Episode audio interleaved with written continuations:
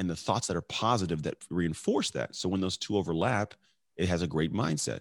If I believe I can do something, but my brain's like, no, you can't. Are you sure? You're stupid. You're weak. Well, yeah, the mindset's weak. I don't get much done. Right. Then another part of it is the. Welcome to Ultra Habits.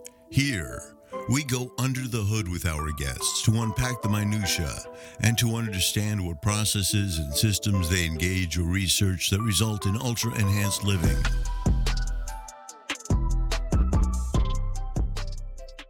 Howdy guys, it's RJ Singh coming to you from Ultra Habits. It is Monday morning and I wanted to take the opportunity to introduce our next fantastic guest, Anthony Trucks out of California. Now, Anthony is a former NFL player, super driven, super introspective, just a really, really interesting guy. Now, Anthony's story is quite interesting. He grew up in foster care in California and was acting out uh, throughout his whole youth and really, really was getting into lots of trouble. And he had a bit of an epiphany, an aha moment, which we actually unpack in the interview. And it set him on a new trajectory where he became super focused and started to rebuild his sense of identity. And that's actually what his area of focus and expertise is. It's how do we reshape our identity from one that isn't serving us to one that is serving us and he's a really powerful framework that helps his clients achieve this. Now, it's uh, a really dynamic conversation. I could have talked to Anthony for much, much longer. I hope you get a lot out of this uh, discussion. Please leave us your thoughts, give us a review, let us know what's working for you and what we can do better. Anyways, guys, I hope you have a great week. Peace. All this stuff. Hey, so you, you've been working, bro. I see you grinding. Oh man, I've been I know your life story, bro. You you have there is so much depth to your story that I could spend 3 hours talking to you about that shit, man. It's crazy. And and you know what? Like I feel this weird connection because we grew up in the same place. Yeah, Bay Area. Yep. Right. You're you're talking about Martinez and you know all the uh, the stuff you were doing there with the foster care like it's taking me back to juvenile hall when i was in diablo unit running around you know like i've got such bad memories of martinez man like that city yeah dude i'm the same i tell my wife i told her for many years i'm like i don't like being in martinez the thought of like because i still know where that that building is that my mom used to not come to visitations i used to sit there all by myself crying I remember the I can remember the layout of it right now, dude. It's weird. I don't like Martinez. Not a big fan of it myself. No, it's it's a bit like Brick City when you're there anyway, right? Like everything there has to do with like judicial, legislative, courts. you know mm-hmm. what I'm saying? So, Anthony, thanks for coming on the Ultra Habits show. There is so much that we can unpack in terms of your story, but we don't have the time. So I'm going to jump straight into your message. So one of the reasons I really resonate and find what you talk about to be super, super relevant and deep is that you're talking about habits being a function of your identity. So, identity is deeper effectively than the habits, as I understand it, uh, in terms of how you articulate it. Now, can you talk a little bit about identity and the components that make up our identity? Yeah, yeah. So I wouldn't say that uh, that identity is is is deeper than habits. It's interesting because habits will lead you to an identity. Like you've heard before, you are what you consistently do. I think the interesting thing is most people don't think about what they do; they just do things, or they may borrow some things here and there. Um, when I look at it, I have this kind of structure I call the ideal identity. It's it's the comp- you know, compromisation of all the things we're talking about, but it's comprised of your beliefs, your thoughts, and your actions. And those things kind of create a Venn diagram where they overlap a little bit. So, where my beliefs are, it's like, what do you believe is possible? Who do you believe you are? What do you think the world is about? What do you believe about money? What do you believe about love? What do you believe about sex? Like, what do you believe about? Right. And so, all these things are things that we're inherently put into our identity early on. And we run our life from those parts of the beliefs. Then you have the thoughts that run in your head. When I see something, what do I think? Unconsciously. Not what do i consciously think like if i see somebody doing something what is my thought? Like if somebody cuts me off do i think that they're in a rush to get somewhere or do i think they're cutting me off and i gotta get road rage right? My thoughts. Where the two of those overlap i look at it what's called your mindset which we all know about but mindset is a subset of your identity because there are people who just they identify in a certain level of like I'm a, I get things done, and what other people do is say, oh, they got a great mindset. Well, no, it's just who they are. We're calling it mindset, but they have a certain level of beliefs of what's possible, what they should do, and the thoughts that are positive that reinforce that. So when those two overlap, it has a great mindset. If I believe I can do something, but my brain's like, no, you can't. Are you sure? You're stupid. You're weak. Well, yeah, the mindset's weak. I don't get much done right? And another part of it is the actions, and the big, you know, of the three Venn diagram pieces, the actions. And there are certain big actions that certain people do. Like there's some cats that just they go out and win Super Bowls. They jump off cliffs. You know, they launch businesses. They, you know, make these bold statements. It's just like there's an action they take in that one moment in time that just creates something special. And we look at them and go, oh, right, it's just crazy. They actually, in doing so, get feedback that tells them who they are. I'm a Super Bowl champ. I'm a NASCAR winner. I'm a, a great mom or dad in between your actions and thoughts, you have the thoughts of what you should do paired with actions, and those in a consistent basis become your habits. So identity is within the aspect of, of, like the habits are part of it. So if I think I'm supposed to every day get up and get my morning workout and to be in shape, and I don't do that, I got poor habits. Therefore, I can't become because I'm not doing to become, you know? Mm-hmm. And then it's a third piece of this that comprises all of it that I think is, is what quite literally one of the most important. It's between beliefs and actions if I believe I'm supposed to do something and I don't do it, I lose a sense of pride. It's your personal pride in that area, right? I lose a sense of pride. Like I'm supposed to do it. I'm supposed to get up and make that call or make that email. I want to grow my business, man. I got to make these cold calls. I got to reach out to people. I know I'm supposed to do it. I believe it, but I just don't do it. And I go, oh, see, you suck a little bit, Ant. What were you doing, right? But when you do it, I believe I'm supposed to do this and I do it. Oh, I get that chip in my shoulder. We call it confidence, ego, pride, right? You get that sense of self, and that's a special one because here's the truth you will not settle for less than you believe you deserve. We don't as humans. That's why A-listers don't marry, you know, people that aren't A-listers, you know, most of the time. Like, it's like I'm not selling for something below my level of desire and what I believe I, I should have. And that's where pride sits. I take the actions, and I believe I should. The pride bumps up. I feel good. I won't settle for less, which means I'll fight for what I deserve. I'll fight for the job. I'll fight for the relationship. I'll fight for the career, whatever it is. I'll fight for it in tough moments because I know I deserve it. I know I believe it. And what's unique is when people, the same thing applies to people who don't have much pride, they'll fight for what they deserve. Unfortunately, they think they deserve far too little because I mm. didn't take the actions, I didn't build the pride. And I will actually, his thing, when people start getting success, they'll fight to go back down sometimes. They'll fight to stay small, you know? And so I think of the identity, it's a comprising of all of these beliefs, thoughts, actions, mindsets, habits, and ego. And if you have all these things in a good fluidity, a good rhythm, you create a powerful ideal identity for what you want to accomplish. Ideal is, you know, means perfect.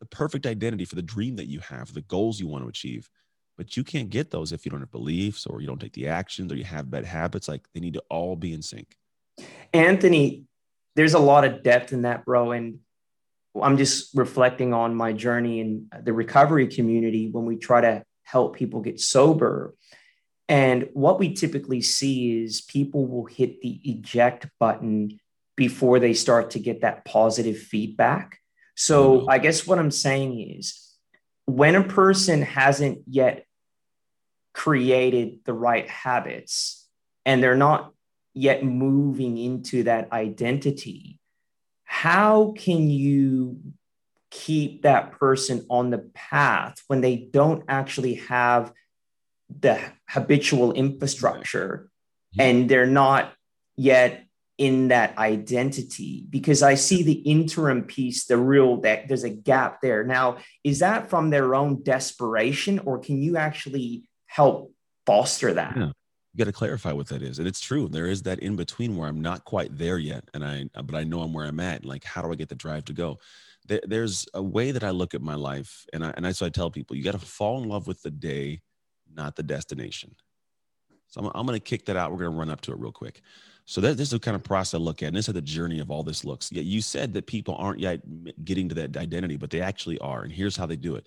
We try something that we're not good at or we're not you know you know probably prepared for we just we don't have any skill set around we've never done before we try this thing and typically if you've never done it before you get to a moment of trying it and you get immediate feedback that tells you you're bad at this you're not doing a great job and it hurts we'll call it a 10 of pain 10 out of 10 of pain all this is horrible. This hurts. I don't like the experience of this. And like you said, most people evacuate the, the situation. I don't want to subject myself to this because I'm just experiencing pain.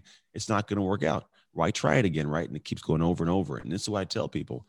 In that moment, you were given phenomenal feedback. You learned something. You didn't know you learned it. You just all you thought you felt was pain, but no, no, it came packed with a lesson. And what you did is you took that fresh lesson that's in your head and clear to you, and you ran away from the situation. And then what happens is a month from now, two months from now, you forgot about it. And when you think about going and trying something again to get better, you forgot what that is. So you got to subject yourself to the 10 of pain again. Here's what I tell people you do something, you get the lesson. The time to apply it is right now, immediately. And you don't feel like doing it because your emotions like, I don't want to feel that pain again. Are you kidding me? Like if I was a guy getting on stage and I bomb on stage, the last thing I want to do right now is get back on stage. You know, if I'm a comic and I bomb, I don't want to go back and tell jokes. But look what you got it right now. What went wrong? What happened? What killed? Okay, go back and do it again. And you go back and do it again. And listen, RJ, it's not it's not going to be a zero. It's a nine and a half. It still hurts, right? But it's a nine and a half, and it here's a little bit less. And then you go back, and some people at that point disappear. Some stay and say, let me take this lesson. Oh, okay, do it again. This is the time when people say, you got to be crazy. Are you a masochist? Why do you keep subjecting yourself? You suck at this. Why do you keep doing it? Well, because it was a 10, but it's a nine now. And you do it again. And some people leave and some stay around. It's a seven. Some people leave. It's a six. And it keeps going down and down. This is the journey. By the time it gets to zero, most people will assume, okay, I'm doing it painlessly. It's not the case. You're doing it immediately from zero goes to joy it's not something I hate doing anymore. I love it, right? When I first started speaking on stages, I was like, man, I, I'm deathly afraid of this, man. I'm talking to people at like parks because that's where I can get a speech at. It's just weird. And I was afraid and I got scared and I bombed and I lost, I just, I lost faith in myself, but I kept getting back up. I kept learning a lesson and doing it again, learn a lesson. And why are you doing this? You're not a good speaker, Ant. no, I could do it. No, you can't. Look at you. You suck. But over time, dude, now, oh, I love to get on stage.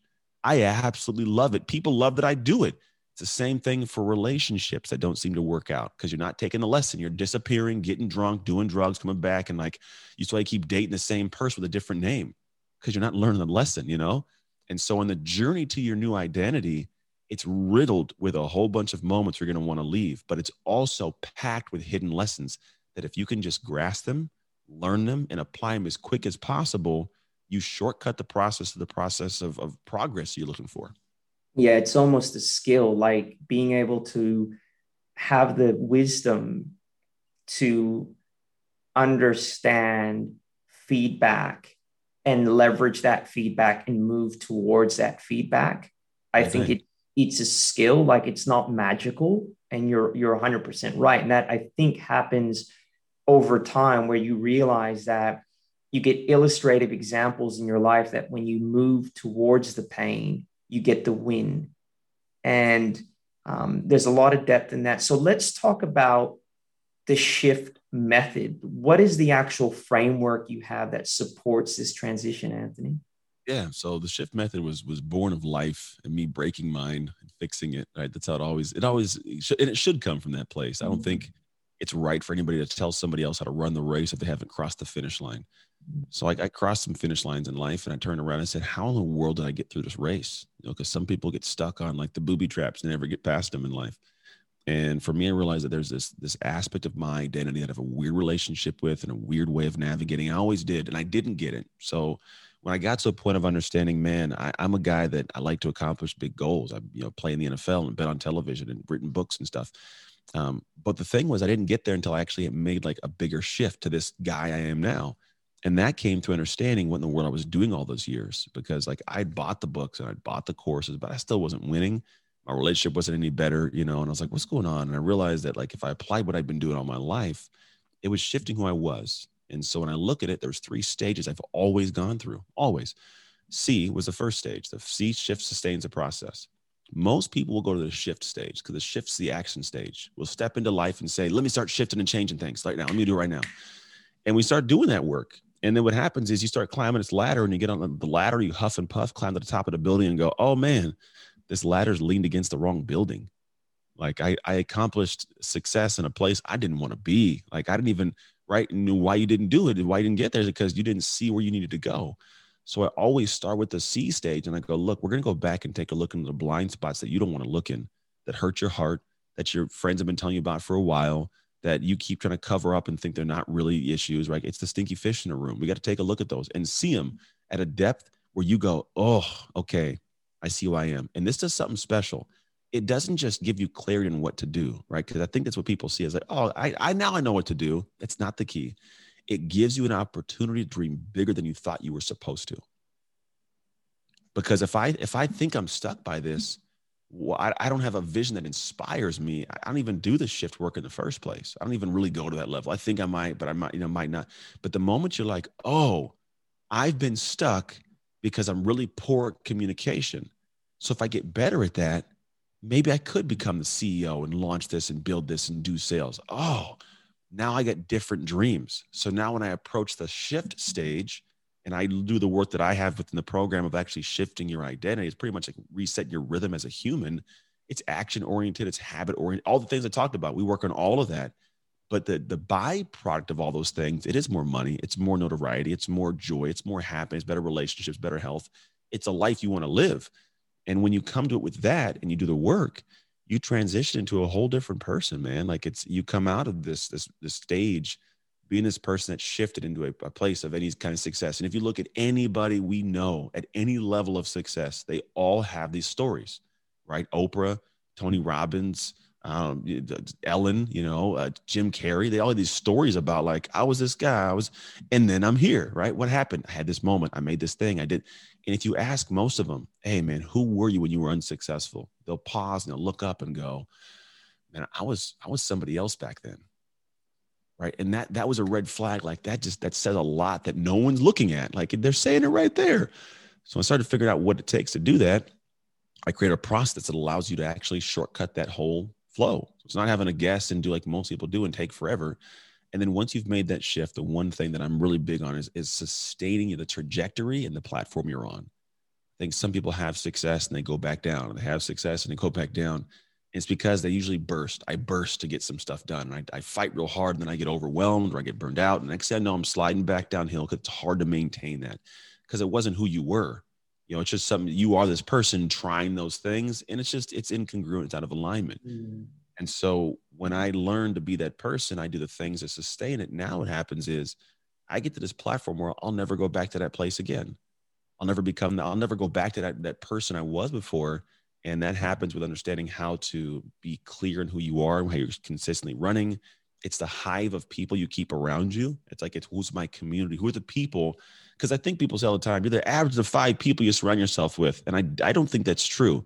I think it is the average of the expectations of the five people you surround yourself with. So, like, I personally, like, if I got, if I have a goal of $2 million, people would say, well, who should you hang out with? You can hang with half, you know, a half a millionaires, $500,000, whatever, or millionaires. Who would you choose? Depends on their expectation. Because if you got a million dollars and you're content right there, you're not the best person for me. If you got a half a million and you want to go to two or three or four, you're my people, right? There's a difference. And so the perspective I look at is who are you around who will drive you the next tier of where you want to go? Wow. Okay. I'm going to shift gears for a second. Now, I really, one of the reasons I really like your message is it focuses on the individual, not the environment. So I be the change I want to see yeah. in the world. Yeah. I think that the way that you grew up in terms of a, a, a white foster family. Um, you're obviously African American, and your understanding of a complex subject like identity, I feel like you're in a unique position to impact um, this United States as a society. I think that a lot of the challenges that we're having there right now are from over identification mm-hmm. with ideals or ideas that aren't serving the community as a whole. I want to understand philosophically what your view is on that and how do people start to really shift that over identification when it's not serving the community. Mm-hmm. It's two levels actually. So one is, uh, I, I, think the unfortunate part is we have a lot of us outsourced our identity to like Facebook and Instagram, right? We we aren't we aren't even who we are. Like we spend more time. It's even worse with a pandemic.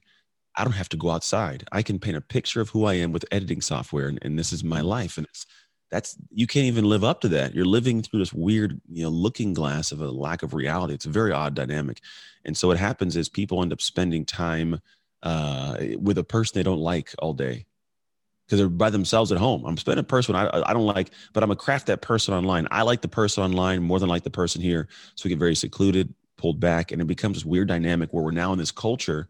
I feel where there's a lot more um, PC going on than should be. I think we're in a world where everybody like they say these things, but in the background they don't believe that. Like it's very, it's very weird. I have conversations. I see people post stuff. I'm asking, "What do you mean by that?" And they go, "I don't really believe it. I just that was a cool post." Like, what the, what the, you just posted that? People commented on that, and you were in. What are you talking about? And it's this weird dynamic of people. They got to they got to do what's politically correct because I don't want my identity online to conflict with the other person's identity online, and they're all outsourced to this weird world. So that's the first part of it. I think we gotta you got to pull back and actually say, "Who am I?" Right? And and here's the other part of it. I think we really need to spend more time setting our own scales. We we have all borrowed the world's scale of greatness or what's good or success, and it's a it's a horrible model because it's always moving, always. It's like it's seriously, it's not even like the moving finish line or like you know that keeps going out farther. We don't even know where the hell the finish line is, you know. And so what happens is even if you accomplish, you work really hard, accomplish something, get that job, somebody in the world will come along and say, yeah, but you didn't do this. And then now you are filled with this emotion of, oh, maybe I suck. Was I, wasn't even good enough. You start questioning your self worth because someone from the world didn't believe or uh, you know approve of your your thing. And I realized that you operate from emotion all day, obviously. So if that's your emotion, why would you go after more? If it doesn't, if it wasn't good enough, why would I even work hard? I'm going to sit back. I'm going to get out of shape. I'm going to watch things that you know pacify my mind and watch comedy and stuff and i'm going to outsource my stuff onto you know social media. Here's my identity here. I'm going to be a troll online. It's a weird dynamic. So what i do is go back and say how do i operate from a positive emotion? Well it starts with setting your own scale in private with no insight. Go into your own heart. What would be great if i was to wake up six months from now in my house and i was doing something where i can go damn it i'm proud of you. What would that be? If only i was judging me right and I you sit at home and you look at the three core ones you could look at simplistically would be health, wealth, relationships. What would my health be? How much money would I be making or my career be? How would my relationships be formulated? And then you just look at whatever those actions are. I did this in a lot of parts of my life to get where I'm at now. And so I operate at a level where my world is based around what Anthony wants it to be. It's your charter. So it's my thing, man. And so I have like people that ask, Ant, why aren't you doing more and building more and creating more? And I'm like, dude, I'm in season of dad right now. Mm. My kids, 16 and 11.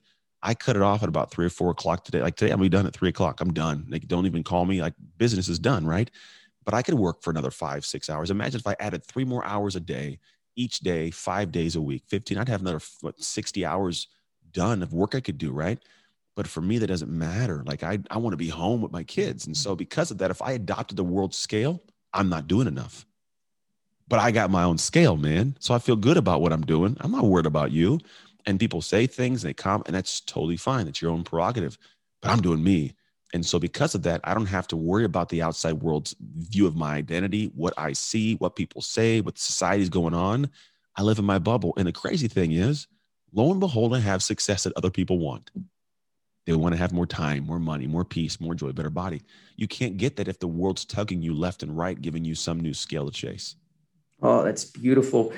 I experience that all the time, Anthony. I have um, other directors and colleagues that they like my output, but the way I go about it doesn't look like what they think it should look like because I pause through the day. I may run, I may integrate my children into my day. And so it's like, well, are you giving as much energy as you can. And I'm like, man, I manage my energy. Energy management for me is my priority. And as long as the output is there and the outcome is there, you shouldn't be concerned because you are right. If you stand for nothing, you will fall for everything. And I think that everyone, and I, I think especially men, uh, we in today's society lack that charter. And yours, that's what you're talking about a personal charter that guides who you are, irrespective of who or what is yelling at you in the world, right? That's that's phenomenal. That's extraordinary. So I I want to tap into key themes um, of your message that I really feel resonate with our listeners. So you talk about this concept when you were playing football and you sucked and you were getting good. And I think that most people hit the eject button before they start to get that feedback and they start to get the confidence through competence. And there was a comment you made around, you don't have the right to beat me. Yeah. I love that. Can you give context to what that that statement where that was coming from? Yeah, this actually goes back to the uh, the aspect of pride, right? So so there's a thing I always have a statement: nothing matters at the moment that it matters. My son, he's these little guy, he's 11 years old, but he was like probably eight or nine, played basketball, and he used to, you know, this little kid used to pick on him, and he'd talk a whole bunch of crap and beat that kid up. He's whenever we get to the game and practice, he wouldn't do it. And then he'd come back and be like, why didn't you say something? Oh, I'll get him next time he's in it. Like, no, you're not, you, you got to follow through, man. Like you got to, you can't just say, you got to be it. And so like, I, I say that whole part of it to realize like for me, when I look at the aspect of pride and personality and like who I am, there's this level of like, I have to inherently to my core believe something in order to fight in the moment that matters. Now he may think he's a tough guy. In the moment that it mattered, he wasn't a tough guy. You know what I mean? It just wasn't that. So for me, I look at this when I get to these moments of football, this is where like this aspect of whether it's a long day or it was the football in the air, I had done the work in the background so deep and so dark to a level that as a human, my investment bias would not let me take less than what I knew I deserved. My investment bias was I invested time in the dark. Therefore, I will shine in this light. And how dare you try to rob me of this moment that I've already earned before we got here? Mm. Balls in the air that's not your football. He may have thrown it to you. It's not your football. You know, I mean, it's different role because because mm-hmm. I was the guy lifting the weights, running the routes, catching the balls, doing the work. You can't take that from me. Well, who do you think you are? And so this this kind of mentality shows up. It showed up in football, but it also showed up in my speaking. When I hop on a stage, I did a video a day for three one thousand three hundred thirty three straight days, three point six five years don't you dare consider taking speech from me when you know I know I can get up there and kill it. I've done the work in the background. I'm going to smash this. Whether it's you know the way that I show up as a husband, like I've been with this woman for the last 20 years. I, I am a good husband, like or a father. Like I'm a good. I've been a dad since 16 years, and I've been doing it, trying to be the best I can. Like I've done the reps, I've changed the diapers, I've done the arguments, I've done the punishment, I've done that. I put too much time in when you didn't see it for you to come out here and say I'm not what I think I am, and I know I am. So when people want to have that moment, which is the one you've got to have to win. If you want to accomplish or win at something, you will run into that moment. It's a precipice moment we all will face. You'll face it publicly or privately, but you will face it. And in those moments, it doesn't matter what you said a while ago. It doesn't matter what you you can sit there calmly and privately think. What matters is when the brain consciously turns off and the subconscious comes in and it starts to run this moment. Do you catch the ball or do you not? And it's only going to happen whether or not you have done that work. And people call it cocky, they'll call it too, you know, too confident, they'll call it conceited. Dude, if I did, if I was a guy like, let's say Floyd Mayweather, if I've worked that hard, that long, fought that many fights, won that many fights, I'm gonna be as swaggy as I want because I know I've done the work. And you can't, you don't even know what it feels like to do half of what I've done.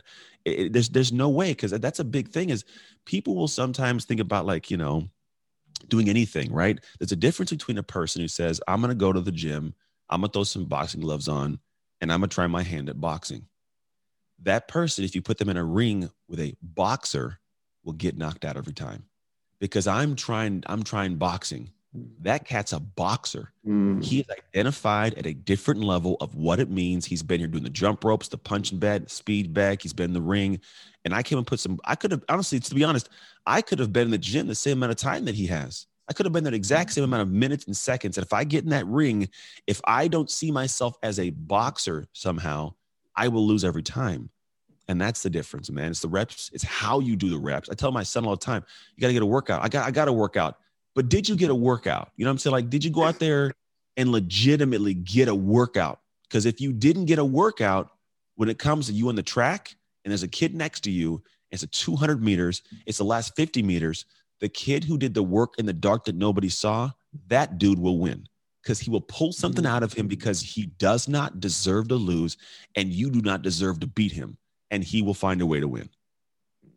As they say back home the people selling wolf tickets will get found out right? Like there's a there there mm-hmm. are there are people out there that can talk the talk but you put them out there and they won't be able to walk the walk and there's a lot of power in what you just said and that dovetails into another comment you made that you put you you put in the actions and the emotions will follow. I think it's a powerful statement because i think a lot of people are waiting to feel a certain way.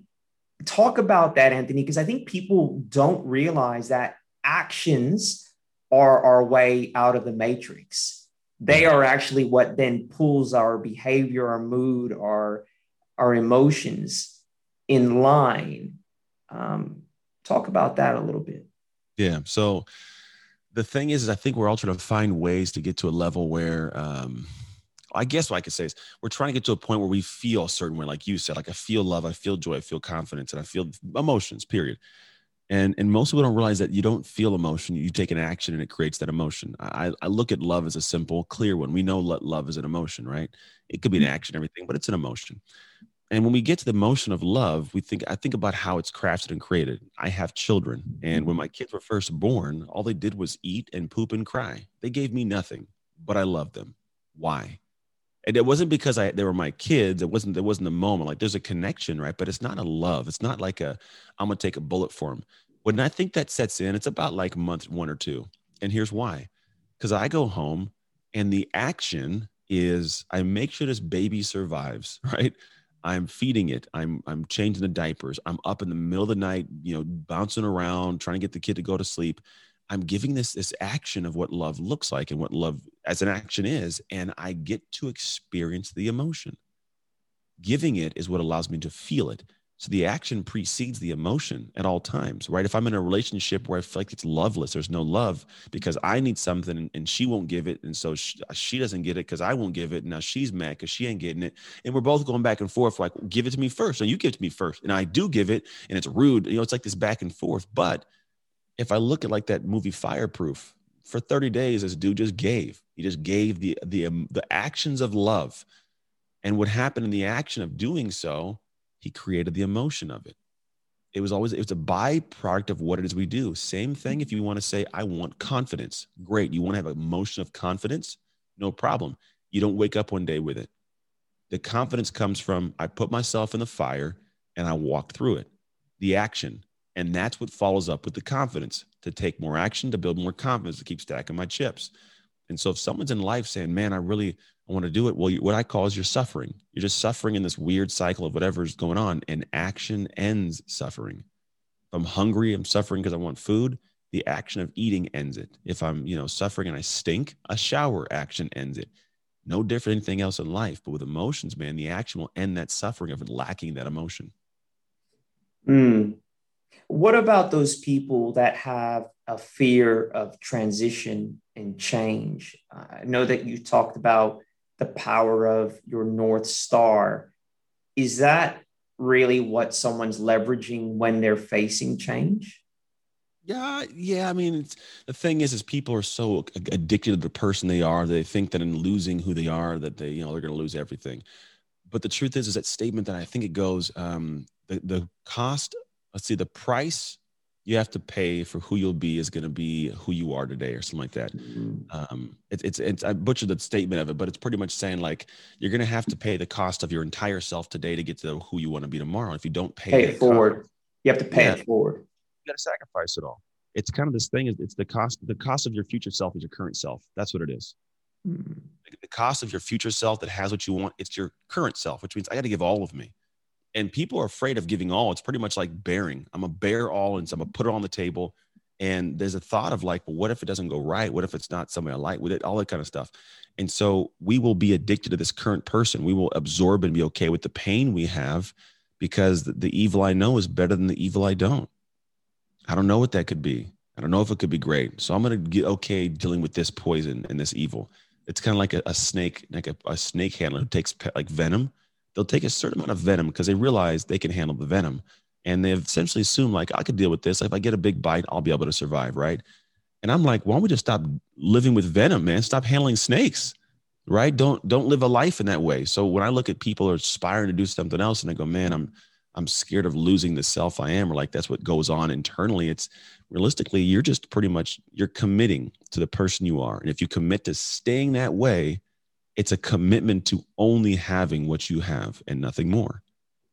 Because if you commit to this identity, if you commit to staying in, in this, this identity as you are right now, you've already got what that identity is going to give you and you don't like it. So why are you why are you fighting to stay with this outcome?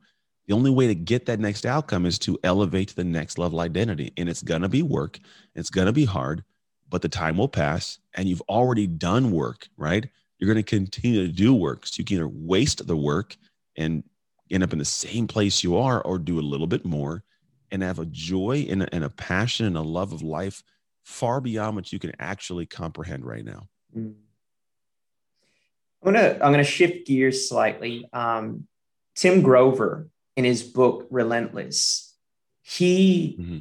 I like that book, but for me, there it's not tempered with um, how do I put this? It's all about performance at the expense, in my view, of whatever else. And there's a part in his book where he talks about embracing the dark side, and he almost advocates it. Like, you know, high performers need to have this dark side that they play with.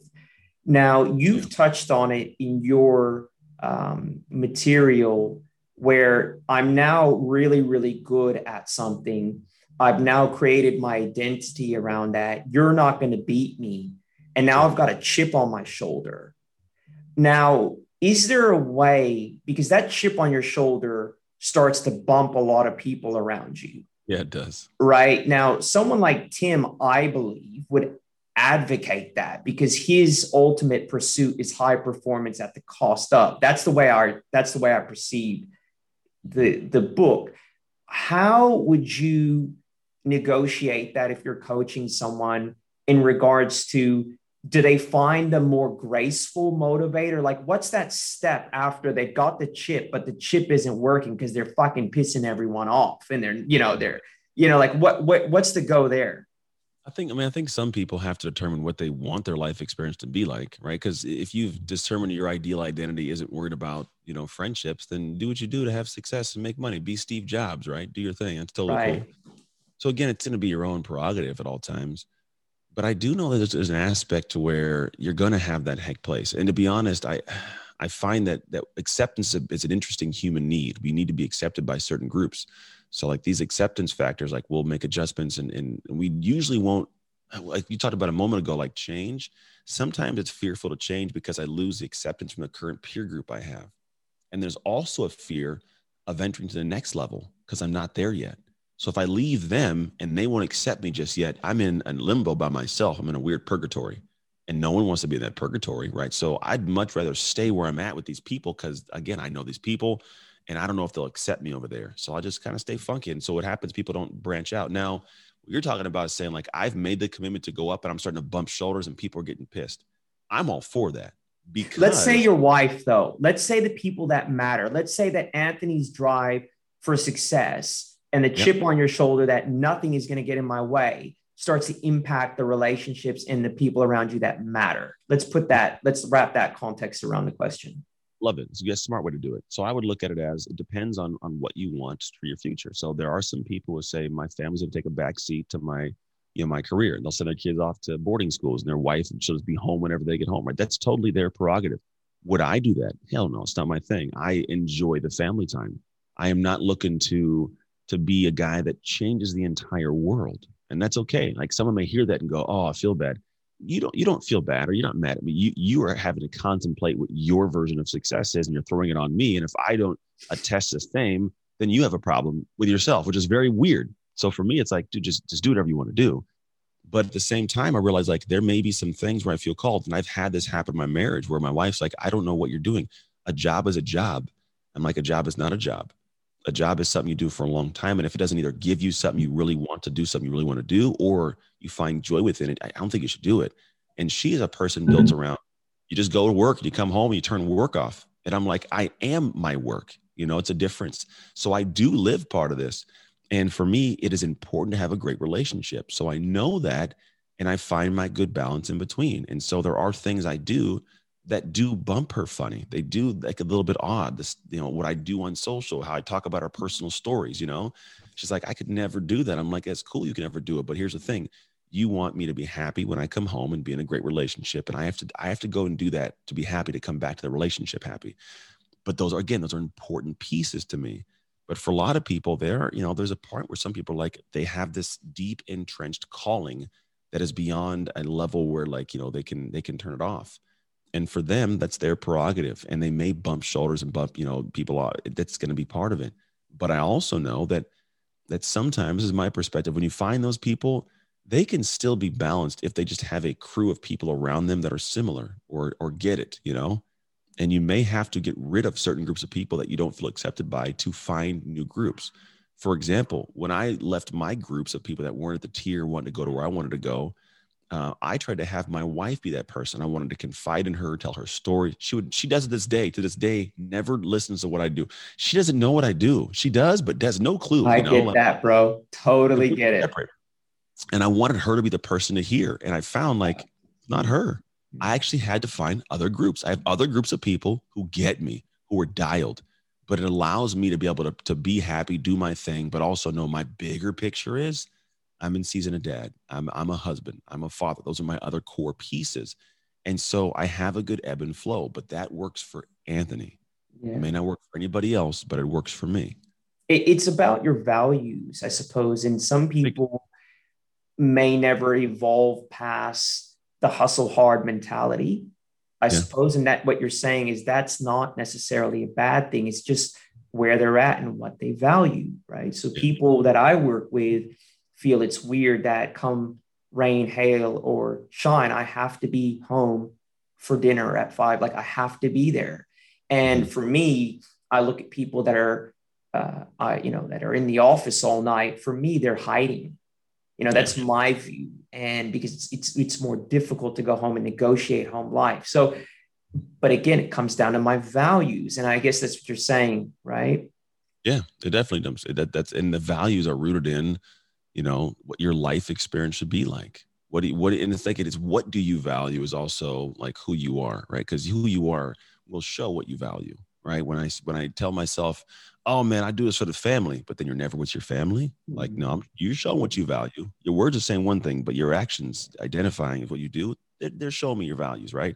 Um, if you yell at your kids all the time you're just crazy guy like you may say with your words but your actions what you're consistently doing your identity it shows me what your actual values are one of the things that's unique that you talk about and you do something we do in um, in the recovery community is when we when we are angry at someone or something happens we rigorously look at our part.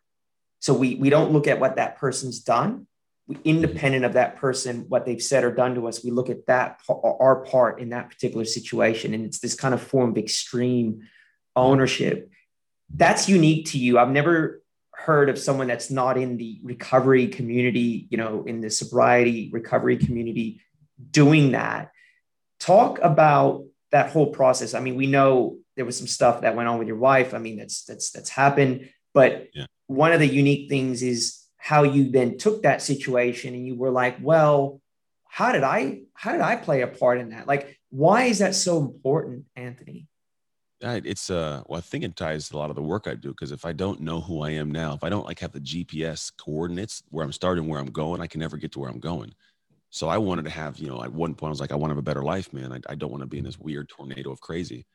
And the problem is people will go ahead and chart the gps like i want to go here but then like well where are you starting from? If you don't know where you're starting from you can't put the little blue line down I mean, you'll never get there and so i was in this place where like yeah i was i was not happy with me. I didn't have a good relationship. I wasn't in a good shape. I just i wasn't a good dad. Everything wasn't where i needed to be. And it, and i realized i don't know if it was in moments of weird conscience or spending time by myself i was like man i am the common denominator in all my problems man. I'm around them all you know, every every one of them's got got me involved.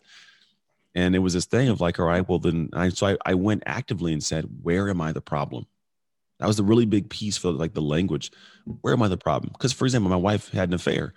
So if she has an affair, you're not commonly going into that saying, "Where am I the problem?" That's, that's not right. that's not a lot. You know, it's like, but I realized, man, she made a choice, and people ask how I forgave her. Well, at the end of the day, like she made a horrible choice. I take nothing from that. She that's her her demon to, to deal with for the rest of her life. But at the same time, I can understand the human, right? So she wasn't doing something to maliciously hurt me. What had happened, my role was I left a 25, 26 year old woman alone with a four year old and newborn twins while I went off and hung out with people at a gym from her perspective and try to get people in shape, you know? So she didn't have anybody fulfilling the needs that she needed, not only just to take care of the kids, but also her human relationship needs. What I, I'd promised her I would do, I wasn't doing.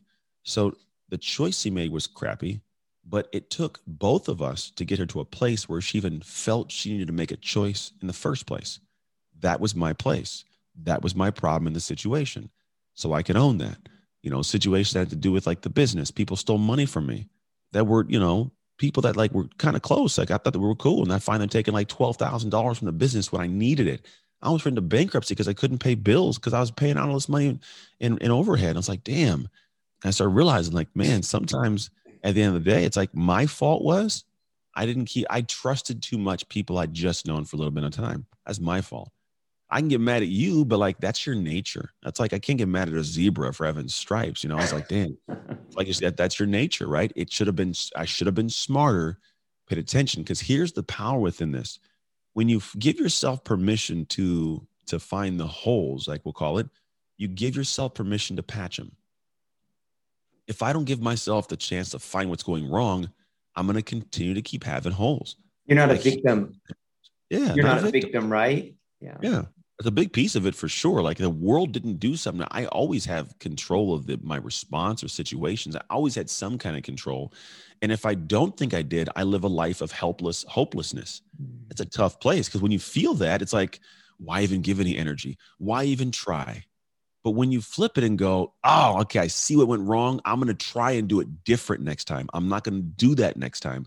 And you make an adjustment, you make a tweak, you make a shift And when you make a shift, you can reapply that lesson we talked about and get better and get better and get better. So when I was going back looking at my life, I was like, oh damn, okay, I see all these things that went wrong. I now have these these ideas of what I could do differently this time. So the hope I had back then, I can now live in that same hope again because now I understand why these things didn't pan out. Not an assumption of it'll never pan out. It can, but now I know how to make it. And I tried. And some things didn't work perfectly, right? There's things that had to be adjusted again. But then it gets better and better and better and better. And all of a sudden, now these things I struggle with are things that I, I, I don't even second guess anymore. It's, it's like people right now are stuck wanting things that they don't realize there's like, they're you're like four problems away from it, like four legitimate problems away from the place you really want to be. You think it's one, it's four. And the reason I say it's four is because you're dealing with this problem right now that has kept you away from accessing the next one and the next one because at some point you will finally be blessed with the opportunity i say opportunity to face the problem that is the door to your success that's a very very profound way of looking at it anthony everybody's stuck man that's a very profound way of framing a problem wow um, i want to talk about your parenting Hmm. because we got a lot of dads, and I love your philosophy on parenting. There was a comment you made around uh, bring me solutions before excuses. Yeah. Mm-hmm. Which I think is self obvious in terms of what that means. But I want to talk about the piece where you say, stop robbing your children of their hardships. Let's unpack oh, yeah. that because that's brilliant. Well, I look at my life. I got about what eight more minutes here. Um, I look at my life, and uh, and I, I tell people all the time, like I did. I don't like what happened to me, but I appreciate it, man. Like it's it's literally made me me. There's this perspective I look at um, of a quote that I heard, and the quote is, "A smooth sea makes not a skilled sailor." So if I ever go into the ocean, I don't understand how to handle storms. And I find that people, what they do is they, their parents coddle their children and they make things easy. and they get to be in their you know 20s they get to their 30s and what happens is they've never navigated rough seas so the moment a storm hits they have more responsibility than they did when they were a kid but with all this this responsibility they fall apart so now you have way more detrimental aspects of your life happen. Maybe you lose the job, the relationship, the parents, the kids, the, the, career, the house. You got way more to lose. And it wasn't because you weren't capable, you just weren't given the problem early enough to deal with it. So when I say don't rob your kids of their hardships, I need my kids to understand what it's like to be told things you don't want to hear and have to do it anyways. Like I need my kids to understand what it's like to be able to to have a conversation and when it's a little bit fearful in public to ask for something, right? Uh, the other day, my son had to go back to uh, to Mod Pizza and tell him to remake his pizza. He's 16. He's like, really? I'm like, yeah, bro, go do it. I don't know. What if they go do it? Because he needs to understand and to have a hard conversation, right? These are hardships that we need our kids to have because if I want to be able to lay my head down when all my kids are gone and be anywhere I want in the world and have peace, it's going to be because they I know in my heart they've experienced enough hardships and navigated enough of them to where they can handle life. Mm. Right. Because if not, then I'm just waiting for a phone call when something goes crazy because mm. they couldn't figure it out. And dad, I, I lost my job. And dad, she left me. Like, you know, like all those things. Well, why? Well, I was doing no, you know what it was? You didn't know how to deal with like having a hard conversation because they were doing something and you didn't say anything about it and it kept happening and you got resentment and then you started doing crazy things and they got pissed and then it all fell apart because you didn't have a hard conversation because nobody taught you. Right. So it's it's it's weird exponential extrapolation. My wife hates that I do this, but every moment I'm looking through life, I'm like, they're gonna spend far more time as adults and she thinks I'm like a little bit tough. And I'm just, I'm the disciplinarian. She's not. She's super easy. She's the friend. And that's cool. I get it. And I'm not like crazy. I love my children. But at the same time, like if I set a rule, bro, I'm to hold you to the rule. Like, do we agree to it? Yeah, then that's the rule. Do I really have to do that? Yes. I told you it was to happen. So I got to do this now. Because if I don't, you're going to get to a job, have a boss ask you to do something, and you're not going to do it. You're going to be like, well, why'd you fire me? Like, you know? So it's just little nuance I look at. But yeah, you can't rob the kids of their hardship. They need those to be functional humans later. Man, that's brilliant, man. Look, we'll we'll close there. I think that was is there's a lot in this conversation, Anthony. Where can our listeners find you, man? Yeah, man. If you go to uh, Instagram at Anthony Trucks, or if you want to just kind of message me directly, go to textanthony.com and you can join the the daily podcast I do and just get text message from me or just communicate back and forth. All right. All right, Anthony. We'll leave it there, man. Again, thank you so much for your time. Really appreciate it, bro. Very welcome, man. Appreciate you.